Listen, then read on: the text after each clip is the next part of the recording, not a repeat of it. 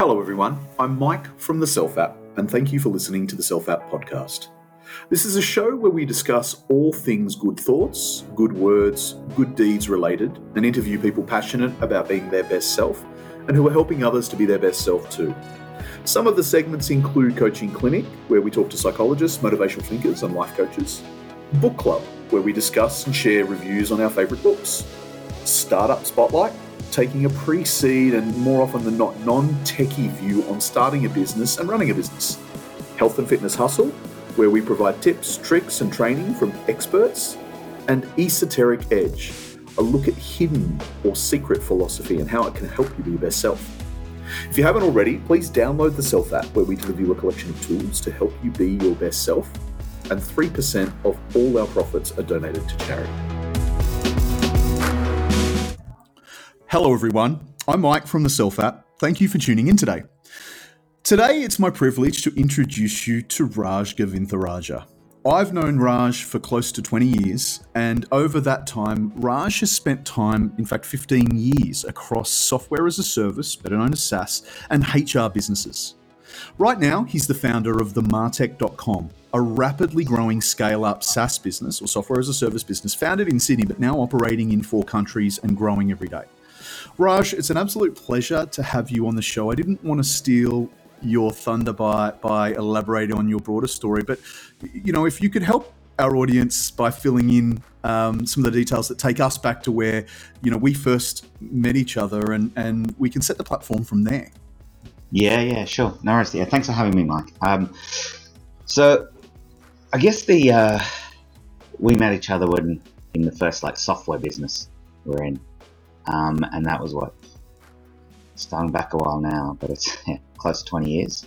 About 20 years ago. There. Yeah. Um, and you know, one of the questions I think you've asked me is like, why have I gone on this like weird non-linear journey? You know, why have I made some of these mm. kind of points? So, is that kind of? Did you want me to elaborate on that, Mike? Yeah, I'd love to. You, you, know, for our audience's sake, just just to fill a bit of the gap as you springboard into that. Um, you know, when Raaj and I met, we were both young, ambitious, cocky kids, really starting out our software selling careers. And, and, you know, we had a mentor, if I can call him a mentor, that was rather zany, but had a secret source that I think neither of us had seen before. And, and you know, I think after seeing that, there was almost just a, a, a laneway or a slipway for me that I was like, wow, software sales and tech is, is where I, I want to be the corporate guy that runs through there. And, you know, the whole time we were talking, even at a very young age, you were popping up ideas about entrepreneurialism and, you know, thinking about starting up a business and things that were you use the word non-linear. It really was non-linear. There was nothing, at least at the time, that I could see was tangential to what we're doing. And I remember saying to you, you know, we'd have coffee breaks. I said, "What are you thinking about this stuff? What are you crazy? You're making so much money here. You're doing so well. You know, your career is set. You're going to be be a star. Uh, you know, so take us back to that point from where you know we're both individual contributors. We're both you know corporate lackeys and and how you got into um, the trajectory of, of really where you are today yeah, yeah, sure, no worries. Um, so that, I think it was about 16, um, 16 time. Um, and I'd read this book, uh, which is Rich Dad Poor Dad. Um, in particular, there was the uh, cash flow quadrant, which is, I think, book two or something. And it kind of talked about employees and self employed business owners, investors. And, um, and at that time, that was pretty like revolutionary for me as, as a kid in particular, I was a bit like, oh, okay, because I had ethnic parents, come from um, strong like educational, um, I guess school educational system, um, and I did well in school. It's not like I'm not saying it's anything wrong with that. I just went through that, and my dad was an engineer, and um, that's all I'd kind of seen today. And then I met that I read that book, and simultaneously I went to a, an academic school where there was one person who was kind of a rich kid. He's like, you would never know it. He's a very good mate of mine, but his old man um, was. Uh, we went used to go to his house in summer, and he's like lived straight absolute waterfront house in Sydney. Uh, and I was like, at one stage, I was like, just what did his dad do? And he'd started this like real estate, and then he started this bed and bath kind of business in Perth and a boat business, and eventually he built a business that floated on the stock exchange in the 90s and recently got taken out for about 300 million. Um, and it's not like suddenly they it was like he was like my mentor or anything like that. It was just just to help me connect the dots that this was possible. Um, and that was kind of that.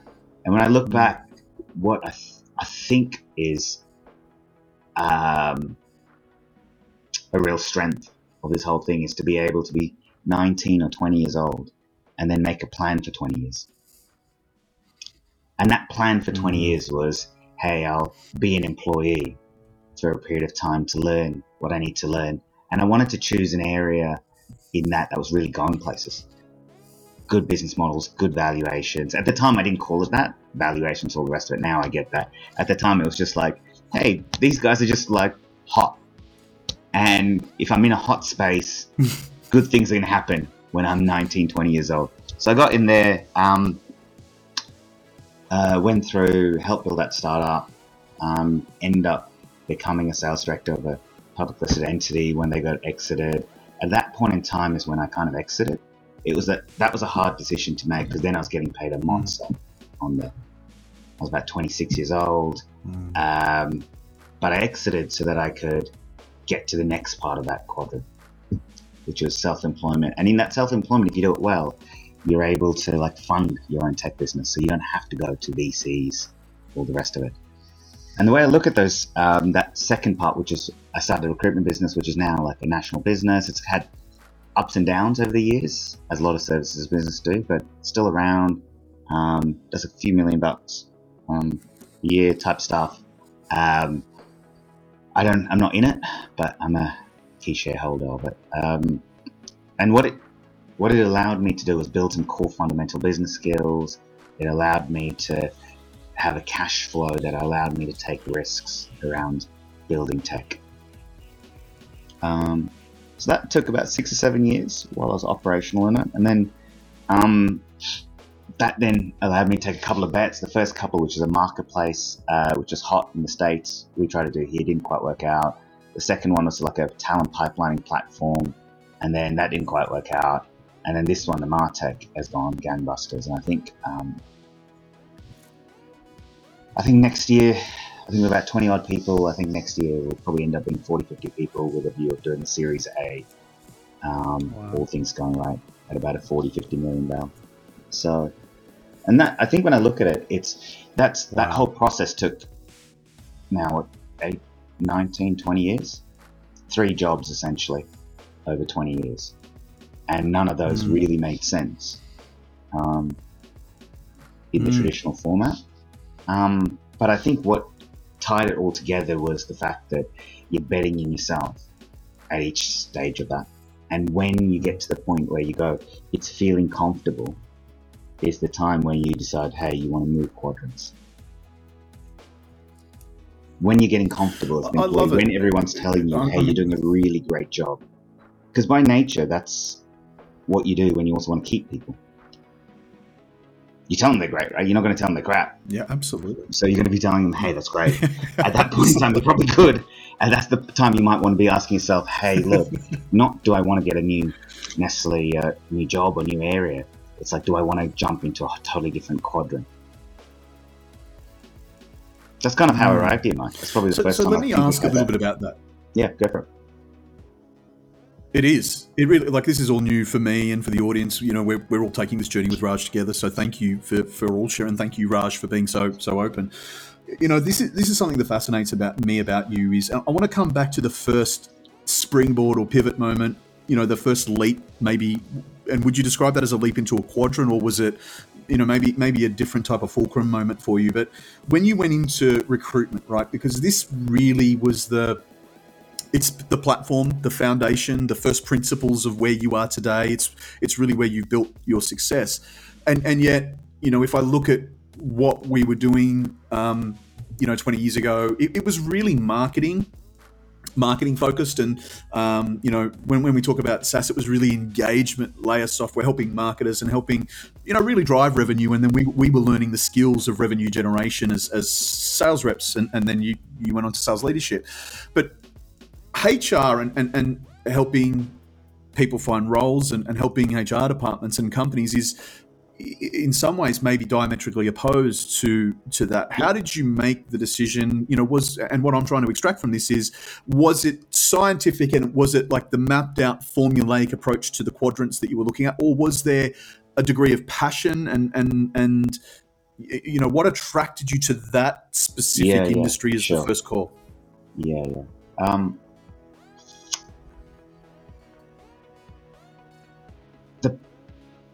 the passion in terms of the product is probably where I am now. Like with what I'm selling now is a is a content marketing platform for talent. It combines some of the stuff we did at software. It combines the talent piece. I'm pretty passionate about the problem I'm solving. Um, when I went into recruitment, I wasn't necessarily passionate about recruitment. I was passionate about learning a craft and when I say a craft, I think of self-employment as like recruitment. It's just a white collar craft. It's like white collar tradesmanship. I don't view it as like any different to being a tradie in any other thing. You're just a white collar tradie. Um, and I was passionate about you know learning a craft that can allow me to learn the fundamentals of running a business. Like that's what I was passionate about. Like becoming a better business person. Um, and that, especially mm. when you're like, hey, you, are just leaving, it's quite scary as a chasm when you go, okay, I'm going to stop taking a salary. I'm going to suddenly just take the leap of faith. I'm going to start this thing that I'm, I don't really even know because I that well. So it's like, I'm just going to just start doing this and start from scratch. And everyone's going to say that, uh, why are you doing this? And, but I was passionate about going, okay, I'm going to put time into becoming a better mm. business person because I was passionate about being a business person. And then when this came. Like I think when you then when you're in that, you can then see problems that others can't see because you bring together different industries.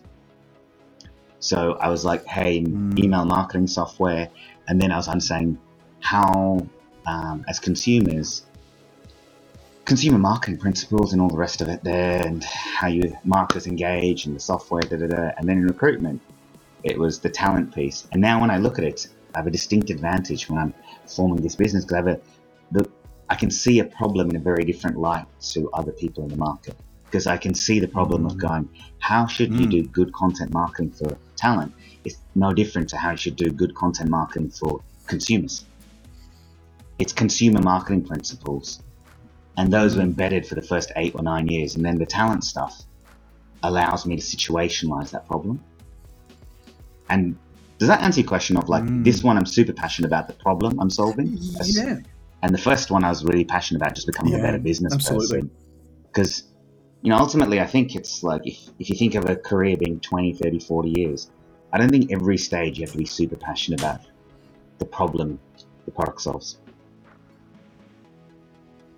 Yeah, I think you should be passionate. You know, what, what I'm really, what my takeaways per, personally, yeah, absolutely. It helps a little bit, uh, waking up and getting out of bed every day. But what, what I'm really getting is is, you know, you you really had intent, you know, and and your intent was was at least what I see was the driving force. The intent behind the recruitment business was you wanted to create and learn a craft, and then what you've done is you've threaded a series of of intents and outcomes as a result of those intents and you follow them through with a fairly scientific approach you know you come back to your four quadrants and, and you've really said my first principle really is I, I, if I'm going to do this and I'm going to set that goal, here's here's kind of some bedrocks that will let me know whether I'm on track. And I think that scale is something that I can take away and say, hey, you know, maybe I should have had had this learning 20 years ago to, to, to become where you've you've you've gotten to. But there's no really it wasn't an overnight success and no one can say that, that you were an overnight success and neither was it again coming back to the nonlinear journey really you've taken a truly cross-functional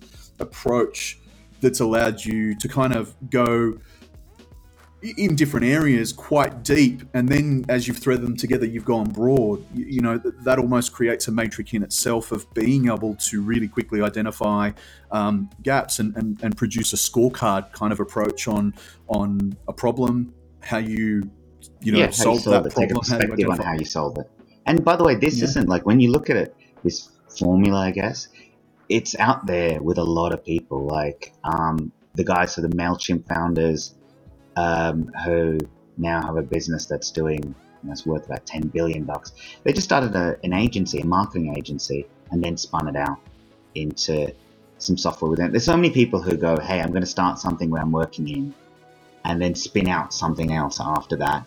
And, you know, before you even start something which might require some capital, if you, if you have no capital on starting off with, you start as an employee, learn your craft, you learn some stuff there, you mm. service a business.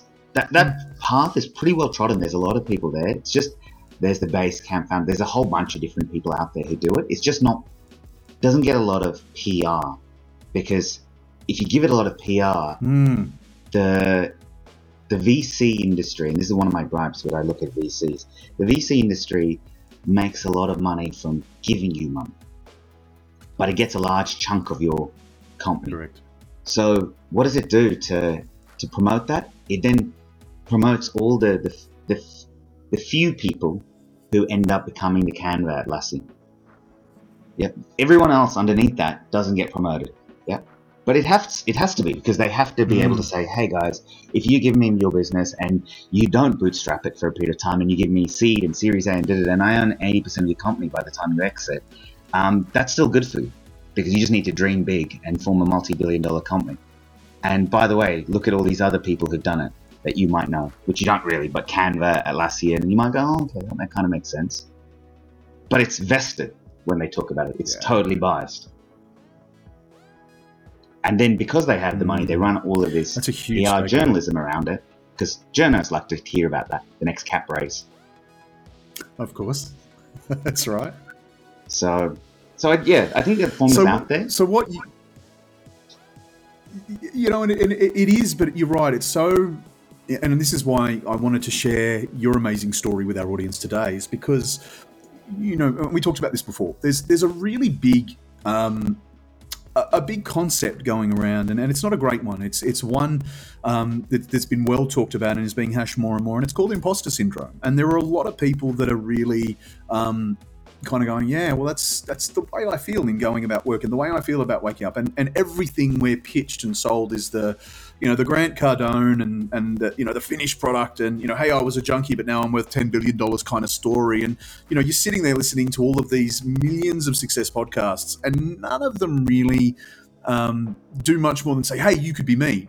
And of course, the natural response is, "Well, I'm not you. I don't. My story isn't like you. I don't know how to get from here to there, and I'm not hearing a narrative that helps me conjoin the dots in, in a scalable or, or um, f- executable process.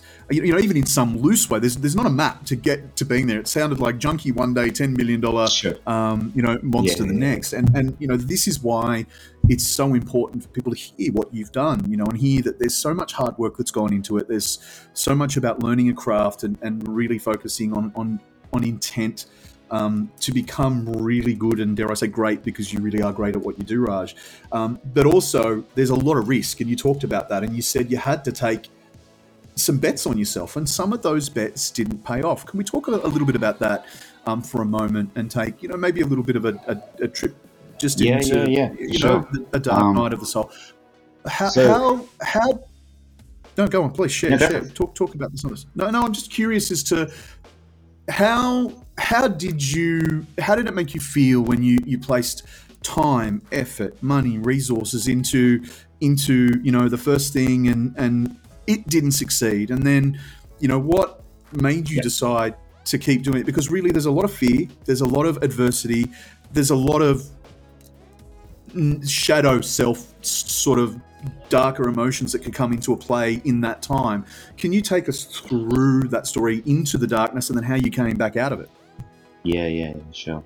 So I guess there's two bits of it. There's the two the two products that kind of failed are probably the ones that are super close right now in kind of memory.